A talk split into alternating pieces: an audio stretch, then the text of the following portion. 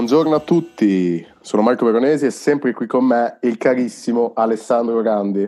Saluto. Ciao a tutti, ciao. Bene, oggi giornata di sole, dopo due giornate tetre, nuvole, nuvolose e funeree. O no, Grandi, sei contento un po' di questa giornata? Sì, eh, sì, ne approfitterò per mettere al sole la mia mascherina. Ecco, ecco, vedi già, perché dicono che col caldo forse possa, il virus possa, possa essere disintegrato. Sì, non ne siamo neanche troppo sicuri. Mio, mio, mio babbo ha detto che la metteva in forno e tutte le volte si caga sotto perché magari esplode il forno, però... Beh, magari sembra... in forno non è, non è, un ottimo metodo, però non lo so. Eh, sì, sta di fatto che il caldo sembra dover uccidere il virus e quindi a 60 gradi muore. Quindi oggi poi registriamo con eh, Zoom, non più dal cellulare, quindi forse la qualità, ma forse, eh, forse la qualità del nostro audio potrebbe aumentare, ma non è detto. Diciamo potrebbe diminuire, sì, esatto. O potrebbe diminuire, esatto, anche perché i nostri mezzi sono sempre quelli E continuiamo, però, continuiamo e buttiamoci. Se avete ascoltato la scorsa puntata, quella di ieri, ho parlato del cosiddetto terza previsione catastrofica, appunto di quel piano sanitario che il governo aveva segretato, dato che avrebbe creato panico, un panico incredibile. Ora vi spiegherò perché, perché è stato spiegato che cosa si prevedeva in, terza, in questo terzo piano, Beh, in questa terza previsione che era quella più catastrofica. Mi hai appena dato l'idea per la canzone della puntata, dicendo la bene, bene. panico. Panico, allora partiamo proprio in panico, perché questa previsione veramente, diciamo, è, è catastrofica e capisco ora perché l'hanno secretata e vi leggo. Nel terzo scenario preso in considerazione, il più catastrofico, con un tasso di contagiosità, quel famoso tasso RO, superiore a 2, eh, se il nostro paese non avesse scelto di fermare i motori dell'economia, isolare le zone rosse e chiudere in casa le persone, i morti sarebbero stati un numero scioccante. Sentite bene, tra i 600.000 e gli 800.000. Anche di più se non sbaglio, perché ieri, ieri alla televisione, eh, eh, dopo e mezzo ah, di martedì se non sbaglio, c'era come ospite un ministro, adesso non ricordo quale, se non sbaglio, no, non ricordo, però era, era in collegamento e eh, Floris diceva anche un milione, sembra. Poi anche un milione? Ricordiamo, è, è, è, era la previsione più catastrofica, però sembra che la previsione fosse quella lì a inizio di gennaio, quando questa previsione fu fatta. Però, però, speriamo, beh, beh, allora ringraziamo il governo che a questo punto ha chiuso zone rosse e, e attività produttive. Ringraziamo perché se questa era la previsione, diciamo che hanno fatto bene. Ce lo dice appunto Andrea Urbani, che come dicevo ieri è il direttore, è il direttore de- generale della direzione generale della mm. programmazione sanitaria. Ormai qua lo sappiamo, in Italia ci sono cariche per qualsiasi cosa, però sembra che questo personaggio l'abbia svolta al meglio. L'abbia svolta al meglio. E niente, volevo solo fare questo appunto qui. Quindi, sì, se eh. vuoi proseguire con quello che è rilevante di ieri. No, eh, prima di proseguire vorrei parlare del eh, metodo machiavellico a questo punto che ha utilizzato il governo in questo caso, no? Vai, cioè, vai, vai, fine, vai cioè, la, cioè, alla fine nascondere, a parte che non era neanche una verità, appunto era una previsione, però nasconderla perché appunto avrebbe portato a sconcerto all'interno tra i cittadini e quindi eh, secretato, anche perché ha, appunto non ha secretato una verità, ha secretato una previsione e quindi diciamo che è legittimo farlo, soprattutto se può creare così tanto panico. E quindi niente, un atteggiamento molto appunto machiavellico direi, no? Sì, no, di certo, giustissimo secondo me, perché immagina il panico che si sarebbe creato dicendo eh sì, sarebbero stati 800.000 morti. Anche secondo cioè, me. Di sicuro, di sicuro sarebbe successo un casino allucinante, sicuramente. Dato Beh. che Trump quanto aveva previsto? Eh, aveva detto anche lui. Che... Vabbè, comunque lui ha detto le cose come stavano, credo. Noi sappiamo che siamo un paese di retorica, come dicevamo nelle scorse puntate, e si evita un po' di dire come stanno veramente le cose, ma in questo caso credo sia stato giusto così. Sì, e sì. ricordiamo che questo piano era già stato predisposto dal, credo dal 21 gennaio. Esatto. Dal 20, quindi... No, dal 22 gennaio. Quindi in base a questo piano qui, tutte quelle misure che sono state prese dal, attorno dal 23 febbraio, quindi l'inizio della, della, dell'epidemia qui in Italia, eh, sono state eh, intraprese in base a quelle 60 pagine eh, che fanno riferimento appunto a, questi, a queste tre previsioni. E queste, questa previsione qua, la più catastrofica, non è più neanche presa in considerazione appunto perché tutte quelle precauzioni che si dovevano prendere si sono, sono state prese. Quindi direi un ottimo, ottimo. Io dico sì, sì, dico ottimo lavoro. Io dico un ottimo lavoro del governo in questo caso.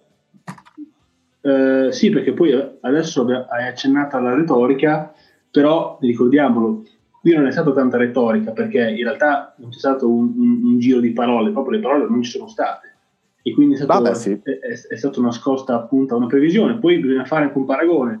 Eh, in questi casi nascondere una previsione che avrebbe portato semplicemente del panico, del panico quindi non avrebbe ehm, fatto altro che eh, peggiorare la situazione anche dal punto di vista mentale è stata determinante, mentre invece come, fatto, come, sembra abbia fatto la Cina, nascondere una verità, ovvero sia eh, l'inizi- l'iniziale eh, eh, movimento dell'epidemia, quindi del virus, e ritardare sempre di più l'informare l'OMS, è stata invece una condanna per tutto il mondo, direi. Quindi questo paragone insomma, tra, tra, nascondere una verità e nascondere invece una previsione eh, che non si sa appunto se si realizzerà. Infatti ci sono varie indagini da parte dell'America che qui però non vengono nominate, come al solito, su appunto su come la Cina ha agito. Ecco. Esatto. Che ricordiamo il primo medico, il primo medico, se non sbaglio, era stato desautorato, no? Sì, se non sbaglio, sì. Il primo medico che scoprì appunto l'epidemia, perché naturalmente ricordiamo lo Stato cinese è uno Stato autoritario che deve tenere sotto controllo tutte quelle che sono le informazioni. Esatto. E naturalmente si pensa, adesso niente è confermato, che però naturalmente ci abbia mentito su un sacco di cose. Ecco, c'è stato un attimo un problema tecnico, ma ormai è il bello della diretta, il bello della diretta, però le nuove funzionalità di questo programma futuristico detto Zoom ci permettono di eh, stoppare un attimo la registrazione, di provvedere al problema, che è durato poi una trentina di secondi. Quindi possiamo riprendere allegramente. Cosa stavamo dicendo? Stavamo parlando appunto del fatto che, come ricordava poi anche il nostro mitico De Luca, eh, la differenza tra Stato democratico e Stato invece totalitario come quello cinese, perché appunto sembra che abbiano nascosto quello che, eh, quello che era l'iniziale eh, percorso del virus. Mi collegherei riguardo a questo punto al, a un, un, articolo che eh, è sulla stampa riguardo eh, la posizione europea, non dal punto di vista economico, ma dal punto di vista delle collaborazioni, perché ricordiamo l'Europa è sempre stata vicina ovviamente all'Occidente, quindi all'America, mm-hmm. ha mhm. sempre collaborato con l'Occidente. L'articolo è di Marco Bresolin, inviato a Bruxelles appunto, eh, e titola, pagina 11, e titola Parigi e Berlino guidano il, fronte UE contro la Cina. Perché anche se eh, diciamo eh, il rapporto dei magari ministri degli esteri, dei ministri degli esteri dei singoli paesi europei con la Cina eh, può essere più o meno privilegiato, sembra che Di Maio appunto non stia facendo altro che ringraziarli da un mese a questa parte perché ci ha aiutato, forse dimenticandosi che è, stata, che è stata appunto la Cina, poi si dovrà verificare se, se, con ritardo, quindi in maniera colposa oppure no, ma è stata proprio la Cina a metterci in queste condizioni.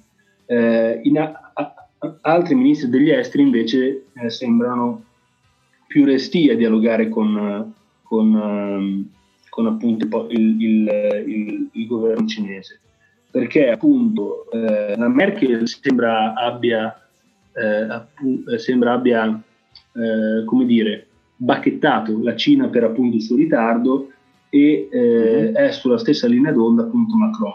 Quindi eh, l'Europa da questo punto di vista sembra l'Europa come Unione Europea appunto, non come singoli stati, sembra riavvicinarsi piano piano al, all'Atlantico e allontanarsi dal, da, quella che, da, che, da, quella che, poteva sembrare fino a due settimane fa diciamo, un'apertura verso, verso, i cinesi, perché dal punto di vista della solidarietà post eh, dichiarazione di pandemia assolutamente c'è stata, anche dal punto di vista sanitario, abbiamo ricevuto mascherine, abbiamo ricevuto eh, anche, anche, degli aiuti, però c'è appunto quel problema di prevenzione che eh, i cinesi non hanno attuato. Certamente, certamente, certamente. Qui leggevo infatti che mm, probabilmente la Merkel sta un attimo aprendo quelli che sono gli orizzonti in, ve- in, vista del Consiglio europeo di giovedì, ormai manca veramente poco. Domani. Ah, è domani, è domani, non si sa a che ora, speriamo magari sul, sul presto così da poterlo, poterlo seguire, però non, ecco, ripeto, non ci sarà la diretta, non ci sarà. No, no, evidentemente no. E appunto leggo qua una, un appello tedesco da parte di eh, Gerhard Schröder, scusate la pronuncia, che è l'ex cancelliere federale, quindi quello che eh, precede la Merkel, Hans Eichel e vari filosofi, ex ministri eh, tedeschi. Appunto dicono che l'Unione Europea potrà superare questa crisi solo se mobiliterà tutte le forze e tutti insieme saremo solidali. Per questo motivo chiediamo la creazione di un grande fondo europeo di solidarietà per sostenere gli immensi costi della crisi e della ricostruzione dell'economia europea. Questo fondo deve far parte del bilancio dell'UE, deve essere garantito congiuntamente da tutti gli Stati membri dell'Unione Europea. I suoi oneri devono essere sostenuti dal bilancio dell'Unione Europea. È questo il momento di una piena solidarietà europea. La Germania ha ottenuto un guadagno politico ed economico incredibile grazie all'unificazione europea deve ora dare il suo contributo al superamento di questa grave crisi. E lo dice l'ex primo ministro, l'ex eh, cancelliere Schröder. Quindi diciamo che all'interno della Germania eh, diciamo bacchettano la Merkel, perché ognuno poi ha i suoi dissidi interni, diciamo, ora sembra solo l'Italia che stia un po' ba- cioè, battibeccando all'interno. Quindi pensate, dall'interno della Germania arriva questo appello alla stessa Germania di eh, diciamo porsi allo stesso livello degli altri stati e creare questo grande fondo di, universi- di eh, solidarietà che appunto sarebbe credo l'Eurobond o no? Il Recovery Fund sembra abbiano parlato. Il Recovery Fund che adesso tra Eurobond e Recovery Fund sì esatto sembra che sia insomma alla fine la questione è affrontare tutti insieme un grande debito indebitarsi tutti per aiutare i paesi che stanno più in difficoltà come noi esatto ecco. Comunque... e lo dice la stessa Germania la stessa Germania però eh, si pongono dei problemi, a parte il fatto che io in realtà eh, eh, a sentire comunque alcune interviste anche date a trasmissioni italiane, io direi che non è il, il, il problema fondamentale non sia la Germania in Europa, ma sono ancora più ehm, del nord, perché alla fine la Germania, anche se nel loro mezzo tedesco eh, ricordiamo, ha sempre cercato di guidare l'Europa e sempre cercato di venire incontro all'Europa. Io non ho mai avuto l'impressione che la Germania se ne sbattesse ecco, da, questo, da, questo, punto di vista. Eh, e invece no, sembra... Non... E invece vai, vai, i, paesi, i, i, i, paesi, più del nord, come appunto i Paesi Bassi, da quel punto lì sembra davvero che ci sia una sorta di rifiuto all'aiuto. Semplicemente la Germania eh, vuole trovare il metodo migliore. Il problema di questi recovery fund è che eh, se ne dovrebbe discutere eh, all'Eurogruppo di giugno e quindi bisognerebbe aspettare altro tempo, non avrà tempo di aspettare tempo. Eh, e quindi appunto se ne è parlato anche in Parlamento ieri in Conte, però sembra che si accetterà poi insieme anche agli altri paesi in difficoltà come la Spagna è che ti sento malino, ti sento un sì. po' male. Ale. Sì, prova a staccare. Scusate, eh, questo un attimo, questa cosa tecnica. Eh, prova a staccare le cuffie. Non mi dava il collegamento. Musichetta da, d'ascolto. Se volete posso cantarmi una canzone. Non sono un grandissimo cantante. Ok, non mi senti? Sì, adesso ti sento bene. Va bene, dicevo che eh, il Recovery Fund sembra, ehm, eh, sembra attuabile, però eh, se ne potrà discutere solo a giugno. Mentre invece eh, i paesi in difficoltà che hanno bisogno adesso, subito, eh, come l'Italia e la Spagna, sembrano propensi appunto ad accettare alla fine il MES. Quindi niente, tutto qui. Sì, sì, di certo che i paesi più al nord sono più, quelli più restii, ecco, rispetto sì. alla Germania. Infatti io non dicevo proprio Germania, cioè naturalmente Germania è un po' il, la capolista dei paesi del nord, però sì è vero, sembra più moderata su questo, su questo aspetto. Quindi io andrei a parlare invece di quello che è successo ieri in Parlamento, che signori, Conte, vi ricordate che io avevo detto lunedì si sarebbe tenuta quell'informativa di Conte che forse sarebbe andata al voto e invece appunto è stato ieri, martedì. E ehm, appunto Conte si presenta in Parlamento non per una comunicazione che appunto sarebbe andata ai voti, ma per un'informativa. E appunto in vista del Consiglio europeo evitando un voto del Parlamento. E per sostenere la ricostruzione Conte annuncia il nuovo decreto legge con cui il governo impegnerà non meno di 50 miliardi, una cifra che tiene conto della caduta stimata di 9.1 punti di PIL, che andrà a sommarsi ai 25 miliardi già stanziati. Ora, eh, non, non, so, non so, questi insomma sono stati promessi 400 miliardi da una parte, Ora se ne promettono altri 50, che questi credo possano arrivare grazie al Consiglio europeo di domani. Cosa ne pensi, Ale? Ma eh, sinceramente, sì, esatto, ci ho pensato anch'io, cioè eh, fanno fatica ad arrivare quelli, quelli che abbiamo già stanziato, se ne annunciano altri 50. Boh, vedremo, non lo so, tanto da questo punto di vista l'abbiamo già analizzato il problema, l'amministrazione, la burocrazia, cioè il governo può ehm, può stanziare tutti i miliardi che vuole, anche uno, anche due euro, ma voleva arrivare, non è stanziare. Già stanziare è, un, è, una, è una, una, fatica immane, immagino, per un paese che non ne ha di soldi, poi farli arrivare è, è tipicamente più faticoso, quindi eh, non, non sono molto ottimista. Io lo sono dal punto di vista economico per lo sforzo che ha fatto il governo anche a farli però ecco, rimane il solito problema burocratico, di abbiamo già parlato e quindi non mi soffermerei più di tanto. Eh, no, certo, però eh, finisco, finisco, dico che comunque eh, dice che il primo antidoto della crisi è riaccendere i motori del paese, quindi riattivare i centri produttivi e commerciali e appunto eh, nelle stanze, ecco, senti questo, nelle stanze dei ministri interessati gira uno studio riservato datato 6 aprile in cui sta scritto che se le misure di distanziamento sociale venissero ridotte del 75%, l'Italia conterebbe i morti a decine di migliaia. Questo studio del 6 aprile, quindi abbastanza agghiacciante. Io capisco anche questo governo che si deve barcamenare tra economia che va a rotoli e sanità che da un momento all'altro può, eh, può sfuggire di mano. Eh, guardate che è una responsabilità incredibile anche per, eh, per Conte. Io capisco i suoi tentennamenti a voler riaprire o non riaprire. Cioè, qui c'è, la vita, c'è a gioco la vita di persone, c'è in gioco la vita eh, di un'economia che già, diciamo, viveva però ferma, ferma. Si prevedeva quest'anno una crescita del, se non sbaglio, 0,3 di PIL, quindi una roba irrisoria, ed eravamo già il fanalino di coda dell'Europa.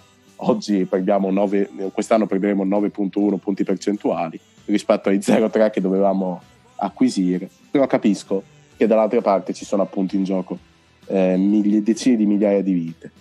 E appunto dice che la strategia del governo è in cinque punti. Il primo è mantenere e far rispettare, come diceva, il distanziamento sociale, fino a quando non saranno disponibili terapia e vaccino.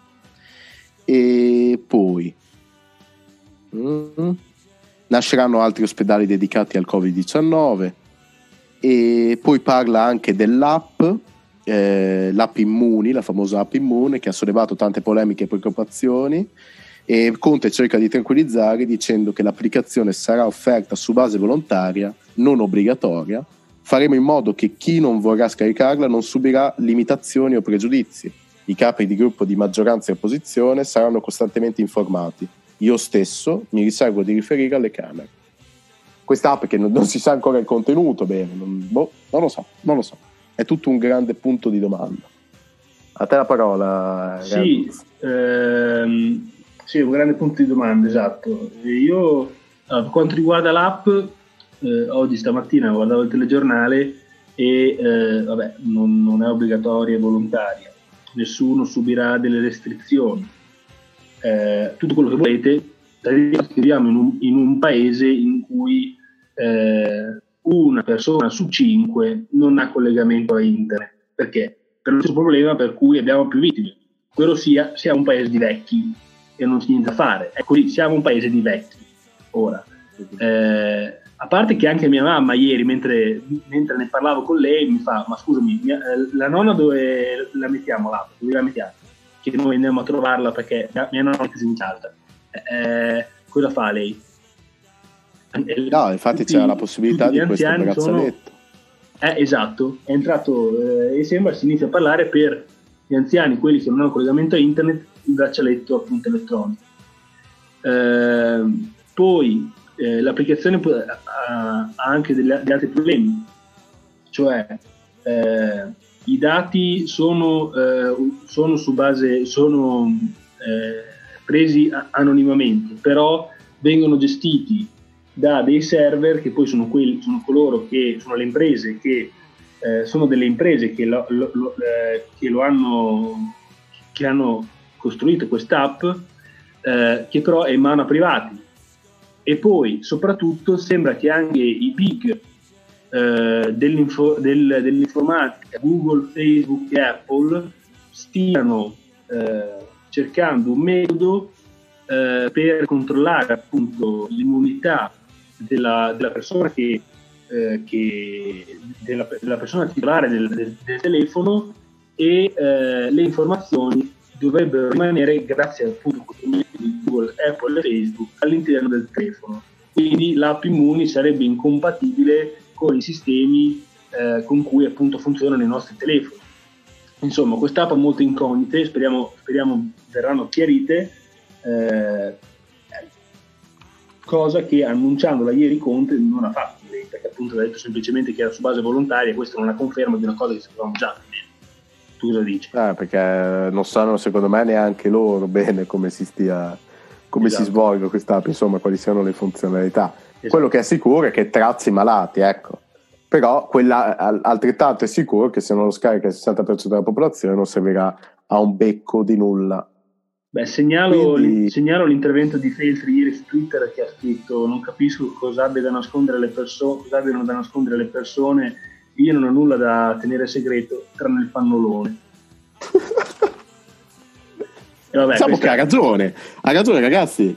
Cioè, si tratta di, di, di capire chi, chi, cioè, se ci sono malati in giro, cioè, per tutelarci. Poi, ovvio che uno stia sul cazzo farsi geolocalizzare. Però, ripeto, come dicevo ieri, Instagram, raga, cioè, avete tutti, tutti con la geolocalizzazione attiva. Quindi, di fatto, la nostra privacy, scusate, ok che non, viene, non, non sappiamo che venga utilizzata per scopi vari, però di fatto cioè, il nostro tracciamento esiste o no? Sì, sì, sì, esiste, anche perché ieri, come diceva il figlio di Feltri, Mattia Feltri sulla stampa, sono sicuro che, che se questa applicazione l'avesse lanciata eh, Google, Facebook o Instagram, sicuramente tutti l'avremmo scaricata solo per il fatto che lo lancia il governo e si ha paura che lo Stato con questi dati, io li immagino ragazzi, cioè già non sono competenti a fare i politici, si mettono cosa fare? Si mettono a fare i, i, uh, gli hacker, ma io me li immagino.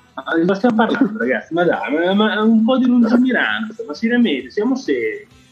Lì, no, davvero, vero, questo paragone è bello, se l'avesse fatto Google sicuramente l'avremmo scaricato tutti. È vero. Esatto, e sarebbe stato più pericoloso. È quello. Dai, lo sappiamo. È quello che la gente non capisce, cazzo.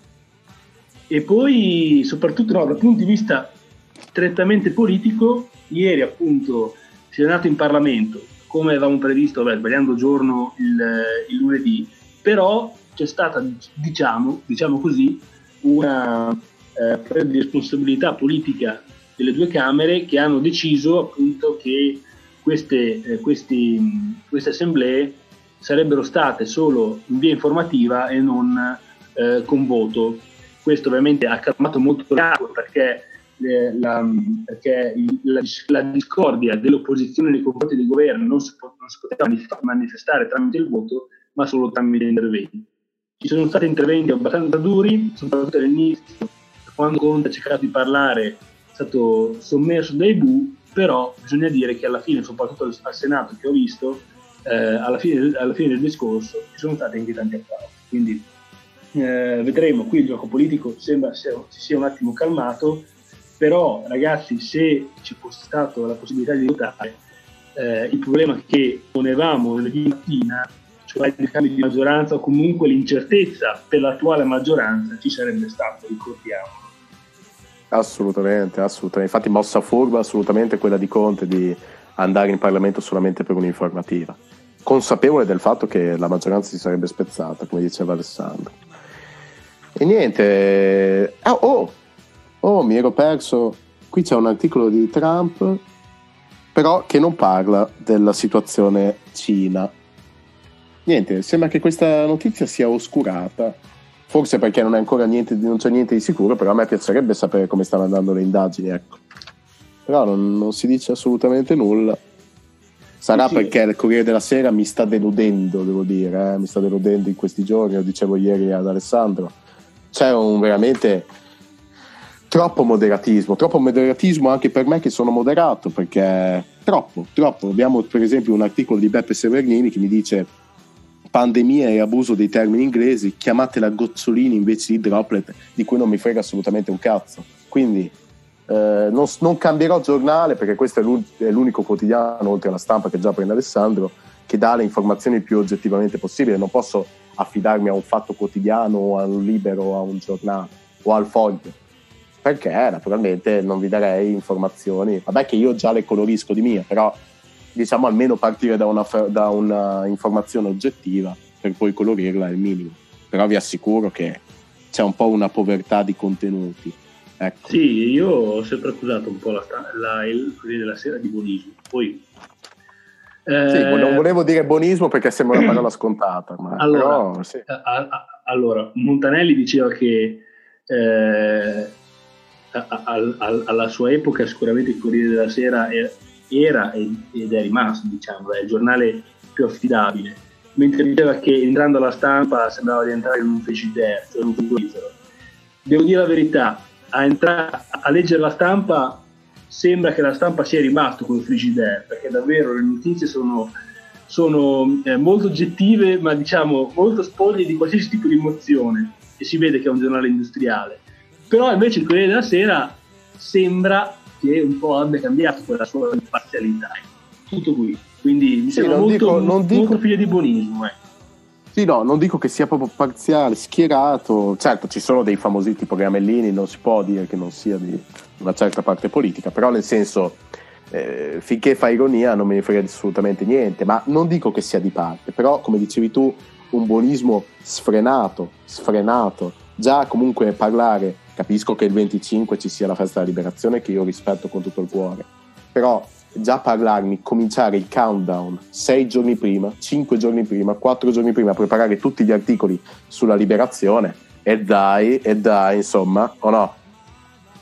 Tipo sì. ieri titolava L'orgoglio italiano dei, dei partigiani, ho capito, va bene, ma aspetta, ecco già qui Paolo Fallai, il segno della libertà nel 25 aprile. Aspetta sto 25 aprile? Aspetta? No, mi devi parlare adesso del 25 aprile. Boh, io non lo so.